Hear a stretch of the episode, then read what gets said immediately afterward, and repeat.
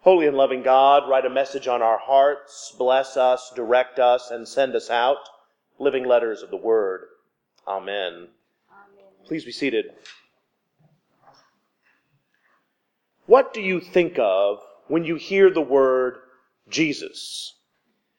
Now, that may seem like a rather ridiculous question to ask in the middle of church. We say the word Jesus a lot around here. But when you hear that name, Jesus, what pops into your mind? Is it the sweet Christmas baby Jesus? Is it that Jesus from perhaps your childhood Bible? Jesus, the kind Jesus in the toga with the beard, uh, holding a little lamb, or perhaps blessing the little children? Or is it the noble Jesus, riding the donkey, or praying in the garden, or hanging on the cross? These are all good and valid images of Christ, but we, in today's gospel reading, we receive a rather uncommon view of Jesus, the angry Jesus. It is the Monday of Holy Week, the day after Palm Sunday, the day after Jesus rode that donkey into Jerusalem. And Jesus goes to the temple to worship, and there he finds money changers selling sheep and cows and doves for those who wish to make a sacrifice at the temple but have not brought their own animal. But Jesus has another idea. Like some kind of first century Indiana Jones, he makes a whip of cords and he drives the animals out of the temple courtyard and he walks over to the cashier and takes their jar of coins and pours it out on the ground. And then he turns their table over. And he says to them, Take these things out of here. Stop making my father's house a marketplace. And his disciples remembered that it was written, Zeal for your house will consume me. I have a very clear memory of the first time I read this gospel, and my first reaction was disbelief. This could not be Jesus. Jesus doesn't get angry. What about the sweet baby Jesus, or the happy Jesus, or the water to wine Jesus? We like that Jesus. But Jesus doesn't get angry. How is this possible? What could be worthy of such anger? Well, for one, Jesus might have been offended by the blatant and active commerce going on in the temple, a place set aside for holiness and for worship. And perhaps Jesus thought that the selling of these things, of these animals for sacrifice, had crossed a line from an acceptable bit of commerce, like a um, oh, I don't know, a 63 egg cake, perhaps, to something that was inappropriate. And some might interpret Jesus' anger as not at the commerce itself, but the practice of temple sacrifice. That in order to fully participate in the worship of God in the temple, that this kind of sacrifice had to be made. For Jesus, in his very incarnation, in becoming human, one of the great goals of that miracle was strengthening the relationship between God and the creation. Remember, we are in Holy Week, and so Jesus knows what's going to happen in a few days.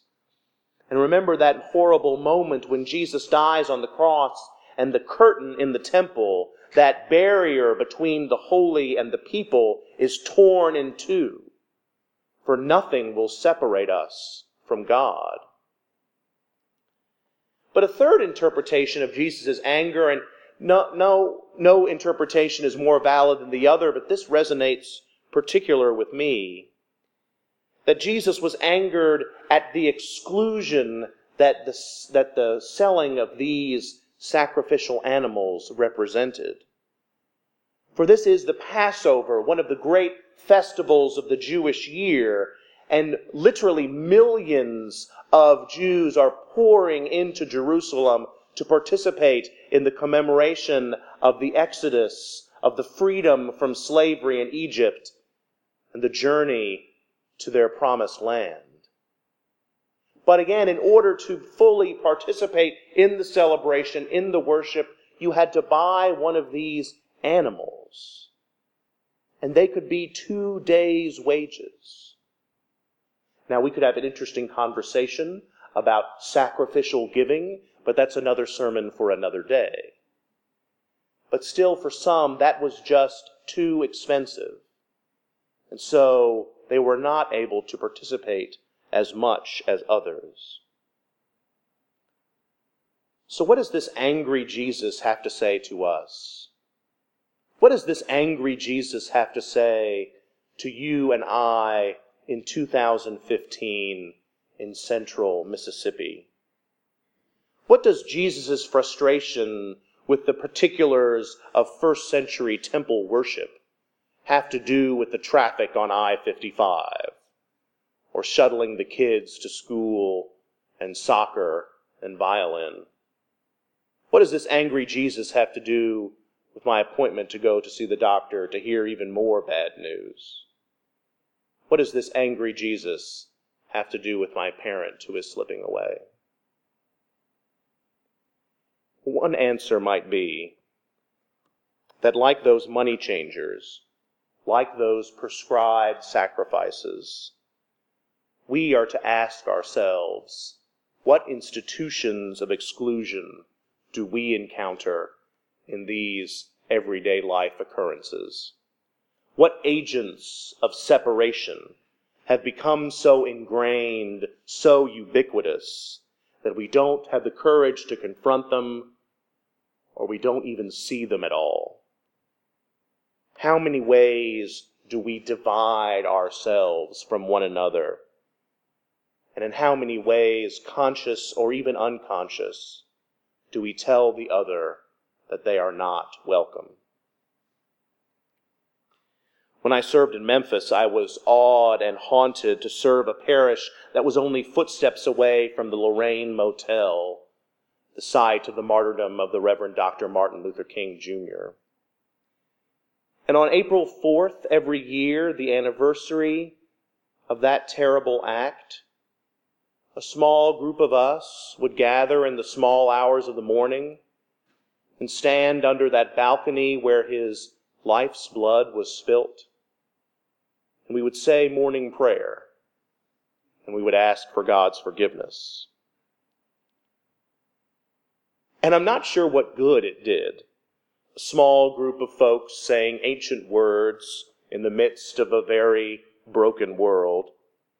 But I felt drawn to be there, not to draw attention to myself, but to pay my respects and say my prayers. In this season of Lent, in this time when the church invites us to a season of self examination and prayer, and as we hear this gospel yet again, as we encounter the angry Christ, and hear once again Christ's zeal for his Father's house.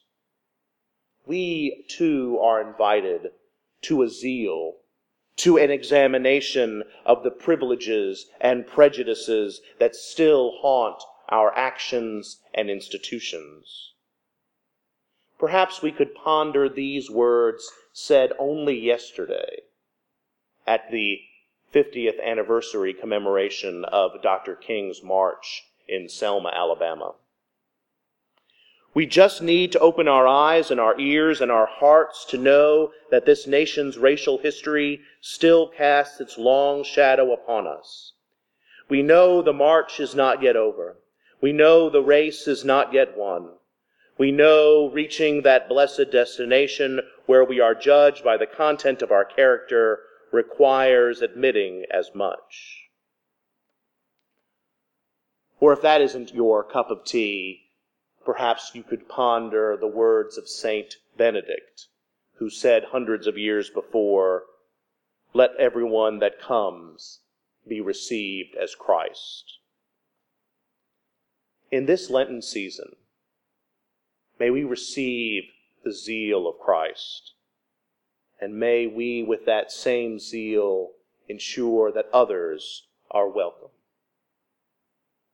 Amen.